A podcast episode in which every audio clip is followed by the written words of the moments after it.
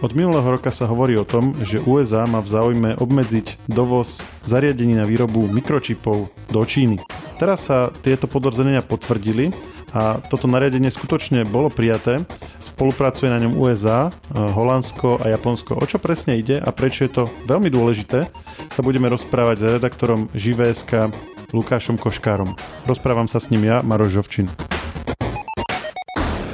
Lukáš, ahoj, som rád, že si tu. My sme sa o tomto bavili už, e, myslím, že to bolo v júli minulého roku, ako o správach, ktoré neboli ničím podložené, ale teda odkazovali na nejaké zdroje oboznámené teda s týmito úvahami zo strany USA. A teraz sa to definitívne potvrdilo, áno?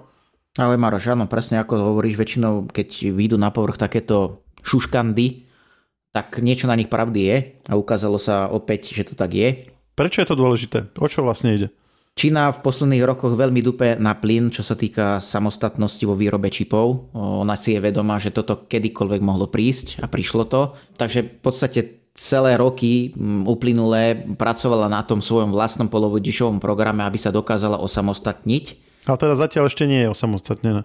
My sa tu bavíme o vlastne strojoch, ktoré my sme to vysvetľovali v tom minulom podcaste a odkážeme na ne, ale teda v Holandsku existuje nejaká firma, ktorá robí stroje, ktoré sa používajú na výrobu tých top-top najlepších mikročipov, ktoré vlastne vo všetkých smartfónoch a notebookoch a takto sa používajú a keď by sme nechceli vlastne využiť služby tejto holandskej firmy, tak budeme mať len nejaké oveľa, že pomalšie, slabšie, úplne, že proste oveľa generácií pozadu. Tak nejak, akože tak, tak úplne, že sedliackým jazykom povedané, Áno. som sa asi trafil. Už si sa niečo naučil. Áno, tá firma holandská sa volá ASML a v podstate ešte Donald Trump, teda administratíva predchádzajúcej americkej vlády, prijala reštrikcie voči Číne, ktoré v podstate zakazovali export tých najtop top strojov na výrobu tých najšpičkovejších čipov.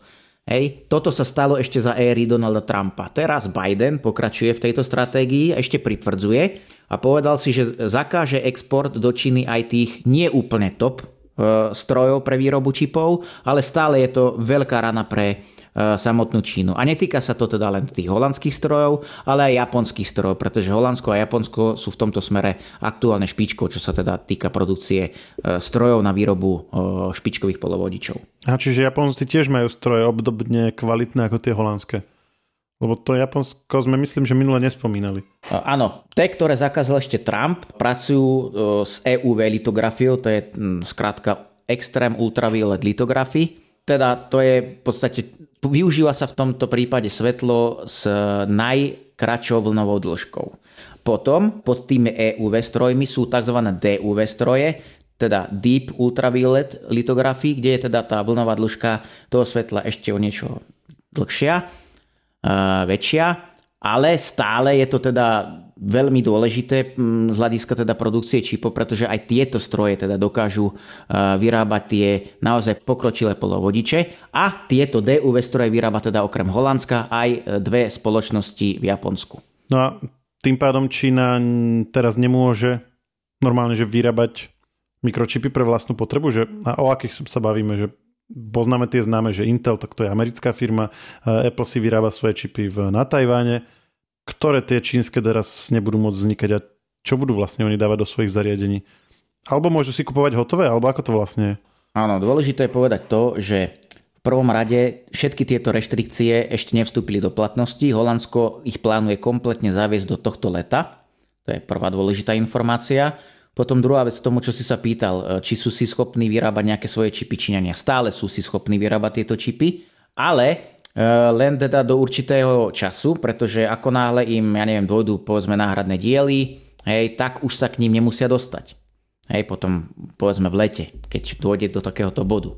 A majú prístup k tým západným, že môžu si oni dávať do svojich smartfónov intelácké alebo ja neviem, korejské čipy a tak, že toto pokračuje? Toto si nesmieme míliť, hej. Máme tu výrobu čipov. Tieto stroje, o ktorých sme sa bavili, je, sa týkajú výroby čipov v domovskej Číne, pretože aj na výrobu tých čipov potrebuješ tie stroje. To je to isté ako automobilky. Automobilky potrebujú nejaké robotické zariadenia, ktoré umožňujú výrobu tých, skladanie tých e, jednotlivých konštrukčných prvkov.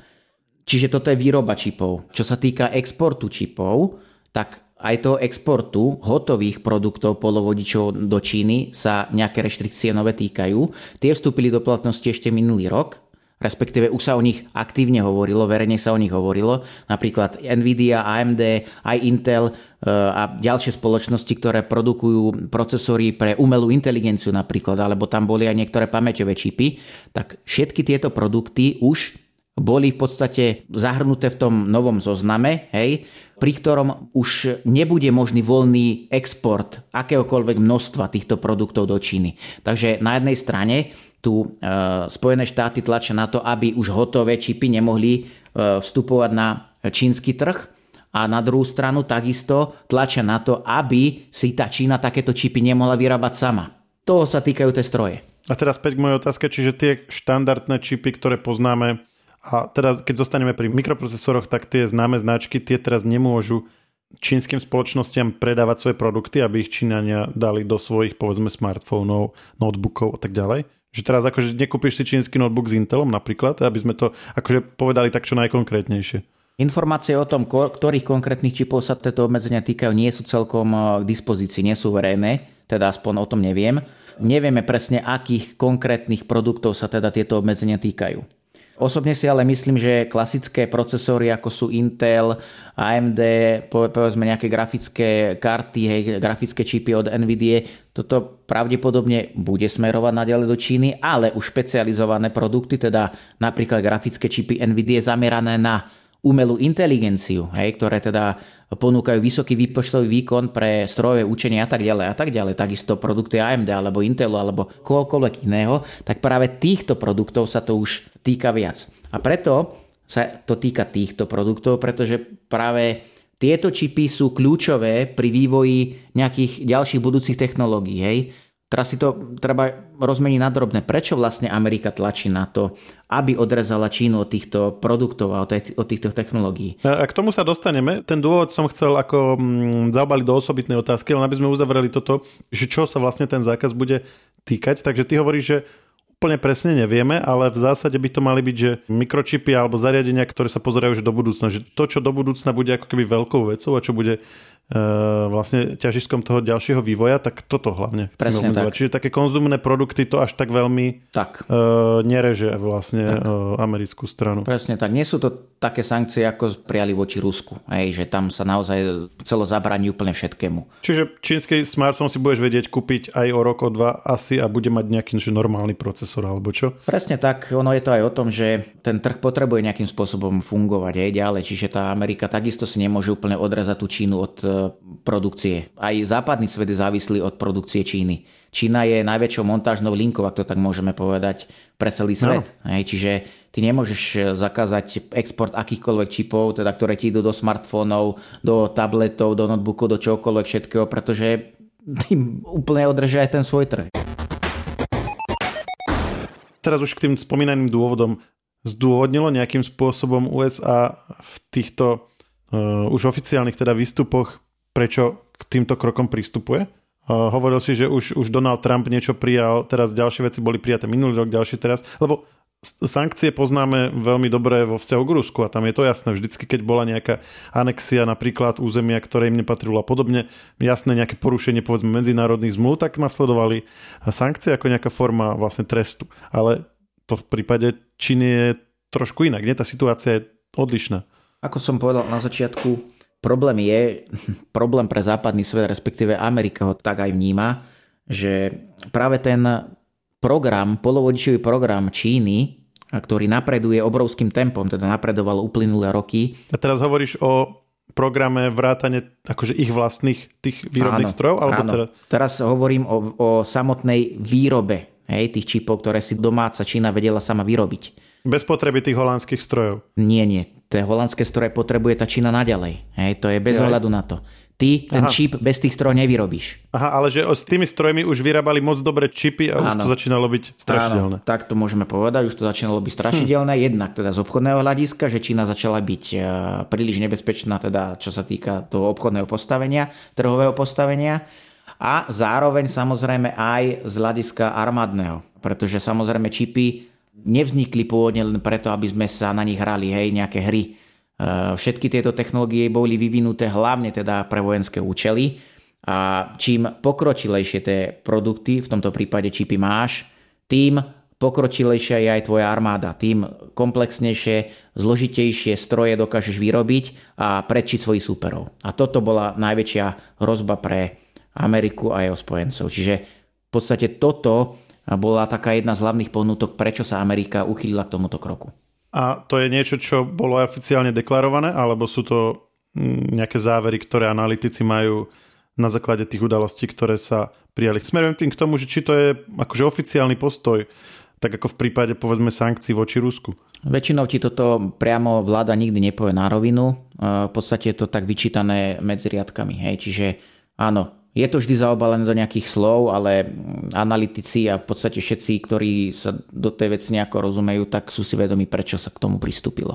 No a čo na to Čína reagovala nejako na prijatie týchto obmedzení? Čína na to samozrejme reagovala zo svojho pohľadu, pre ňu je to ohrozenie medzinárodného obchodu, tak to aj podáva celému svetu a vníma to celé ako nejakú e, snahu Spojených štátov o udržanie si nejakej tej hegemonie v rámci toho trhu hej, s tými polovodičmi, čiže nejakej tej dominancie.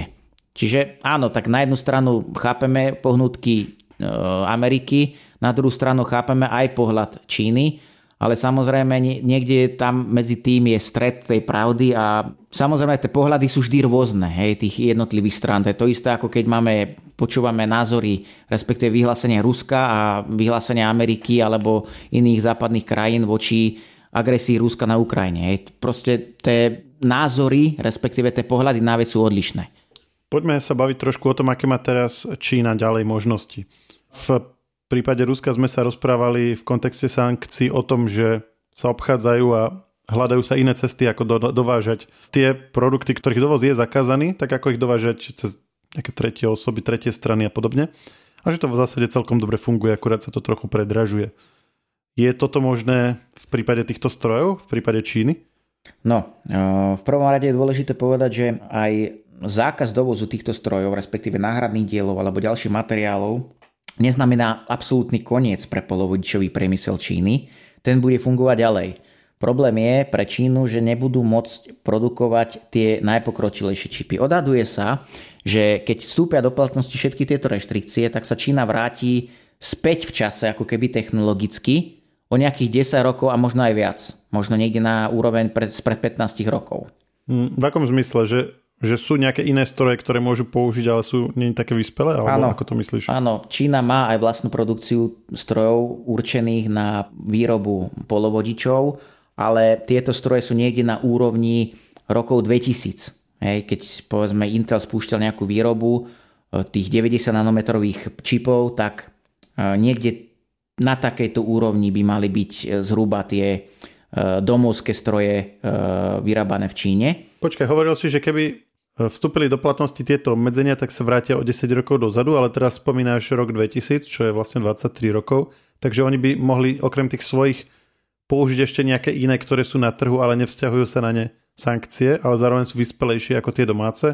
Alebo ako to je? Mohli by naďalej používať tie stroje, ktoré majú aktuálne k dispozícii, ktoré kúpili doteraz. Ak nimi dokážu nakupovať náhradné diely, ak nimi budú mať všetky potrebné komponenty, e, aj pridružený software, tak áno, budú môcť produkovať aj čipy, ktoré boli aktuálne pred možno desiatimi rokmi. Ale ak budú do veľkej miery odkázaní len na tie svoje stroje, ktoré vyrábajú doma, tak sa môžu vrátiť pokojne v čase aj výrazne viac.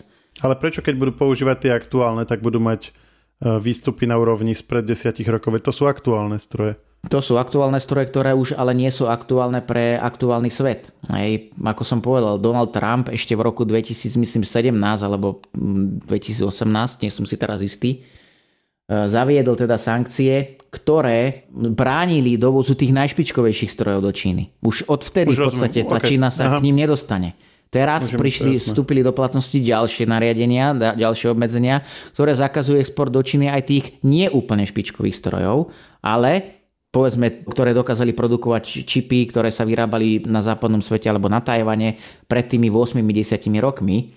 Hej, čiže tie, ktoré boli doteraz dovezené do tej Číny, budú aktuálne stále funkčné, aj keď otázne je dokedy, lebo každý stroj sa dá na diaľku povypínať a rôzne znefunkčniť.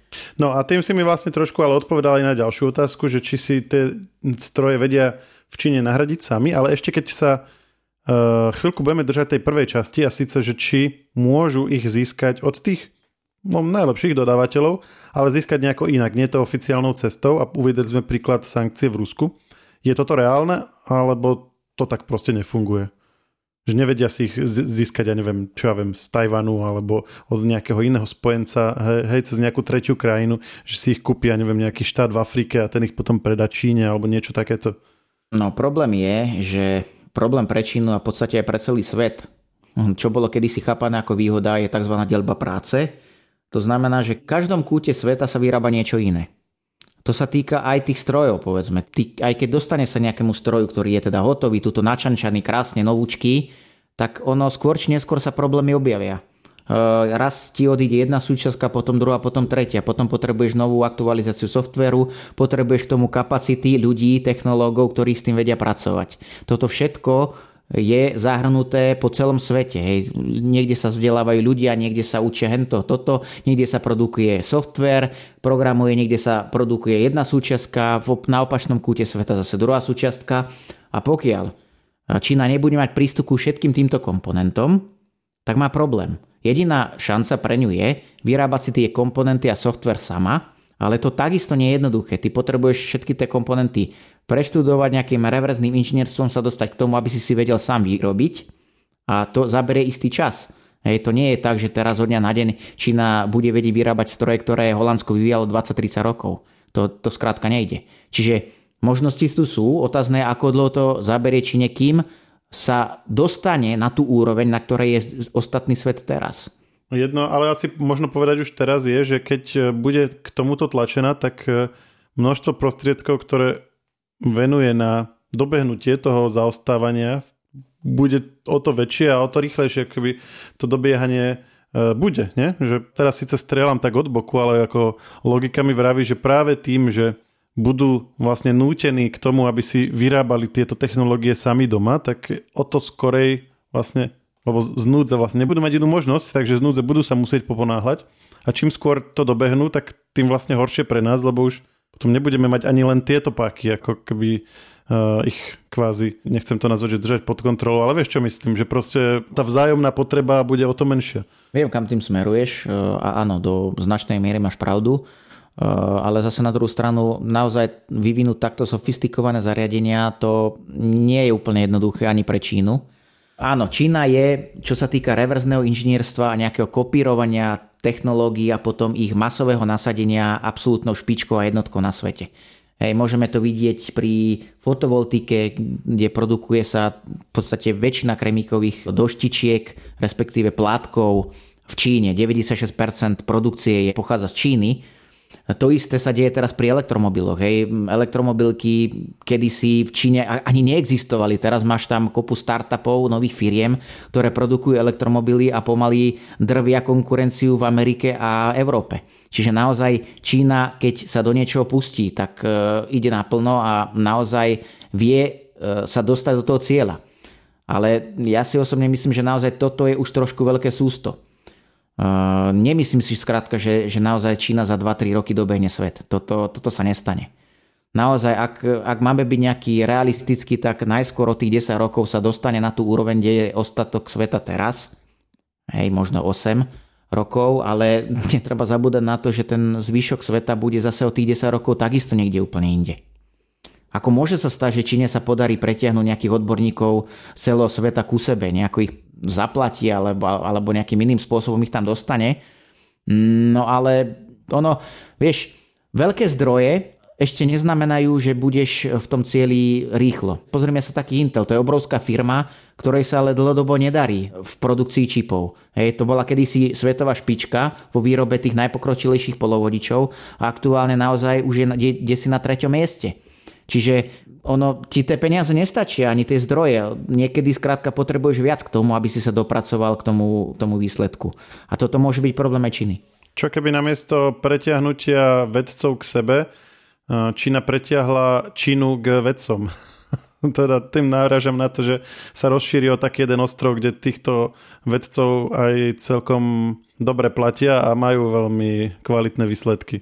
Hovorím teraz o, o Tajvane a o TSMC a o celom tom, tom politickom spore, čo keby vlastne TSMC sa ocitlo vlastne v Číne tým, že Čína by teda už nejakým spôsobom anektovala, zautočila alebo niečo na ten, eh, s tým Tajvanom teda podnikla. Vyriešilo by to ich problém? No samozrejme o tomto sa veľa diskutuje a špekuluje takisto už dlhodobo, no však v podstate minulý rok to bolo také najvypuklejšie, keď sa naozaj už schylovalo k tomu, že jeden ide zautočiť, hej, ale nakoniec to tak nebolo, na, našťastie. Ale naozaj ten Damoklov meč tu je stále nad celým svetom a keď náhodou sa naozaj uchýli Čína k tomu, že napadne Tajvan, tak to bude obrovská katastrofa pre celý svet hlavne teda z ľudského hľadiska, ale aj toho technologického a obchodného. No ale ak smerujeme k tomu, ak smeruješ k tomu, že či teda Čína tým získa prístup tým technológiám a technológom, ktoré teda Tajvan aktuálne má a má teda tú elitu aktuálne, tak e, ono síce sa tých strojov zmocní, aj tých technológov sa možno zmocní, ale opäť naraža na ten fakt, ktorý som povedal predtým. E, globálna ekonomika je vzájomne prepojená. Každý je závislý na každom, týka sa to aj Tajvanu, týka sa to Číny, týka sa to teba, týka sa to mňa, týka sa to všetkých našich poslucháčov. Všetci sme odkázaní na niekoho iného. A aj keď teda Čína získa všetky tie fabriky, ktoré sú na Tajvane, získa povedzme aj to know-how, tak stále nebude mať pri sebe tých spojencov. Ak teda ich nejakým spôsobom iným nepritlačí k múru, že budú musieť nejakým spôsobom spolupracovať, tak e, jednoducho tie stroje nerozbehne a tú výrobu už vôbec nie. Čiže toto ako nejaká, nejaká anexia Tajvanu v tomto prípade nerieši nič. Vieme na záver povedať, že kedy by sa tieto obmedzenia mohli začať reálne prejavovať a že v čom to asi tak najskôr uvidíme. Nebude to tá situácia, že by teraz Čína prestala predávať iPhony, alebo že by sa v Číne prestali vyrábať iPhony, alebo že by Čína prestala vyvážať svoje značky eh, smartfónov, tabletov a podobne, ale že to budú skôr také tie sofistikovanejšie technológie, ale čo to znamená v praxi, že sociálne siete čínske budú mať menej sofistikované algoritmy, lebo nebudú mať tie najlepšie čipy vo svojich eh, vlastne serverových farmách, alebo, alebo že v čom sa to konkrétne prejaví, ak sa to prejaví? Tak je pravda, že čím pokročilejšie čipy máš, tým vyšší výkon majú a tým lepšie, sofistikovanejšie produkty na ich základoch vieš postaviť. Týka sa to hardwareu, týka sa to softwareu, všetkého ostatného, aj tej umelej inteligencie. Takže áno, do značnej miery si to povedal správne. Čože napríklad TikTok budeme mať horšiu umelú inteligenciu ako Facebook? Že keď to, že chcem to povedať ako v takom nejakom úplne konkrétnom príklade. Môžeme to povedať aj tak. Samozrejme, tá umelá inteligencia je závislá na nejakom výpočtovom výkone. Čiže áno, môžeme to povedať aj takto ľudsky, že áno, ale ono to bude taký pozvolný, povedal by som, úpadok hej, z toho technologického hľadiska pre Čínu. Ono to nebude také nárazové, ono to, aj Čína samotná samozrejme sa snaží už niekoľko rokov o to, aby bola čo najviac samostatná. Do veľkej miery sa jej to podarilo, do značnej miery je stále závislá od ostatného sveta. A teraz, čo sa stane, bude to, že, a už sa to v podstate aj prejavuje pomaly, Čína bude sa do značnej miery snažiť sústrediť na produkciu vlastných produktov do takej miery, v akej miere to bude ešte možné. To znamená, že do čo najväčšej miere využije ešte stroje, ktoré má k dispozícii, software, ktorý má k dispozícii a na týchto zariadeniach a platformách vyprodukovať čo najviac najpokročilejších produktov, ktoré potom bude vedieť, vedieť ponúkať v rámci domáceho trhu, hlavne domáceho trhu. Tuto už je mm, vidieť aj také prvé náznaky toho, že v Číne za ostatné roky vzniklo niekoľko nových startupov, ktoré sa zameriavajú na vývoj vlastných procesorov, prípadne grafických čipov, čipov pre umelú inteligenciu, čokoľvek, čo si spomenieš. No a Teraz už napríklad pred niekoľkými týždňami vyplávalo na povrch to, že Čína zakázala export konkrétnej značky svojich čipov, ktoré sa volajú že Longson. Neviem presne, ako sa to číta. Doteraz ich e, vo veľkom exportovala napríklad aj do Ruska hej, aj do iných krajín. A teraz povedala, že nie. Tieto produkty, tieto čipy ostanú už len v rámci e, hraníc Číny. Takže to je už tak trošku príprava na to, čo bude nasledovať. Čína si je vedoma, že tie zdroje a možnosti produkcie domácej budú obmedzené a tak sa snaží čo najviac tých produktov naškrečkovať, kým je to ešte možné.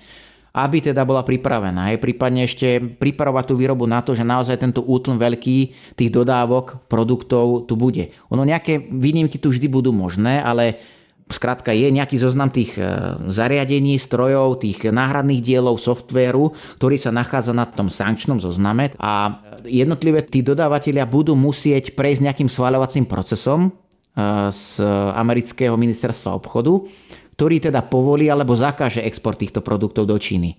A to sa bude rozhodovať na základe toho, teda, v akom stave teda tá produkcia v Číne je. A samozrejme to bude závisieť aj od toho, či teda tie produkty, respektíve tie zariadenia, ktoré majú smerovať do Číny, budú určené, respektíve tie výrobky, ktoré budú na nich vyrobené v Číne, či na nich budú závislé aj tie produkty pre západný svet. Čiže naozaj sa bude stále neustále zhodnocovať, balancovať na tom, že či to sa bude exportovať do tej Číny nejaké konkrétne stroje a zariadenia a materiály, alebo sa to v tomto prípade za, zakaže a stopne. Ono tu bude neustále taký živý mechanizmus, ktorý bude fungovať. Hej? Čiže tu bude veľmi záležať na tom, že aké informácie bude mať Západ o produktoch a technológiách Číny a naopak, ako to bude Čína voči ostatným komunikovať. Hej? Čiže Nemôžeme teraz povedať, že naozaj Čína prestane produkovať všetko a budú úplne vyradení, ale naozaj sa tam bude stále prelievať tej technológie z jednej strany do tej Číny a naozaj sa neustále bude zhodnocovať, či e, teda sa tie produkty a tie stroje budú exportovať do Číny, alebo sa to v tomto prípade zakáže, pretože už je to nejaké riziko. Takže naozaj Čína sa pripravuje na rôzne scenáre a takisto sa snaží pripraviť a nejakým spôsobom zdokonaluje tú vlastnú produkciu a takisto pripraví sa na to, že naozaj to bude možno úplná stopka a v tom prípade bude musieť naškrečkovať tie produkty v čo najvyššej miere, aby bola pripravená na tie najväčšie výpadky, pretože ona musí mať zabezpečené produkty a čipy pre svoju vlastnú kritickú infraštruktúru. Ona teraz nemôže byť odkázaná na čipy z Ameriky alebo niekam inakadiaľ, a odpali je to energetický segment, alebo čo ja viem všetko. Hej. Čiže naozaj v tomto smere sa Čína snaží byť samostatná a preto mala aj ten polovodičový priemysel tak vyvinutý už, že naozaj do veľkej miery dokázala byť samostatná. A teraz naozaj sa snaží zakázať export tých vlastných čipov niekde inde, aby bola v prípade e, odkázania na niekoho iného už pripravená na to, že naozaj si musí pomôcť sama. No neviem, čo si mám o tom mysleť. Na jednej strane to chápem ako logický krok e, zo strany povedzme USA e, obmedzovať to rýchlosť toho pokroku, ktorá v Číne prebieha, lebo to budí obavy. Na druhej strane tým, že ich e, motivujeme, ako som už spomínal, k tomu, aby si to vyrobili sami, tak v konečnom dôsledku z dlhodobého hľadiska to môže byť ešte horšie. A neviem, nemám z toho úplne najlepšie pocity, ale to už sú skôr také nejaké naše dojmy. No, budeme to sledovať aj ďalej. Som rád, že si prišiel a že si nám o tom po pol roku znova porozprával a vrátime sa k tomu opäť niekedy na budúce, verím. Ono ešte tie zákazy jednotlivých e, exportov do, do Číny sa budú dotýkať aj tých západných spoločností, ktoré z tej Číny príjmali obrovské tržby. Hej. Pre nich Čína bol zlatý dol v podstate. Hej. Čiže aj tie ekonomiky, hej, tie západné budú istým spôsobom trpieť. Ale tak ono, niekedy treba niečo obetovať záujme vyššieho dobra, ako sa hovorí. Otázne je, či naozaj v tomto smere ide o to dobro, alebo je, to, je za tým niečo úplne iné, ale to, do toho my už nevidíme. Môžeme zhodnotiť to, ako to aktuálne vyzerá. E, naozaj to nevyzerá úplne rúžovo, naozaj pred 20 rokmi by sme si toto nepomysleli, že sa takéto niečo bude diať, ale pred 20 rokmi by sme si nepomysleli ani to, že Rusko zautočí na Ukrajinu. Čiže ako ten svet je opatrný, snaží sa príjmať rôzne opatrenia a hlavne Spojené štáty aj, aj Európa si uvedomuje, že naozaj tá Čína vyrastla a vďaka ním. A teraz v podstate, čo sa snaží Európa aj Amerika urobiť, je to, že aby sa dokázali vrátiť ten ich priemysel naspäť domov, aby už e, ten svet nebol tak závislý od tej Číny, ktorá naozaj sa stala tou montážnou linkou pre všetkých a už začala byť tak nebezpečná, že si dokázala vyvíjať veľmi sofistikované riešenia aj sama pre seba a mohla by prečiť teda ten západný svet a presne tomuto chce zabrániť západný svet a chce vrátiť ten priemysel naspäť domov. Čiže toto by som na tom celom hľadal a myslím si, že do veľkej miery to nie je tak úplne zlý nápad, pretože aj po tej agresii Ruska na Ukrajine sme si uvedomili, ako veľmi sme závisli od určitých komodít.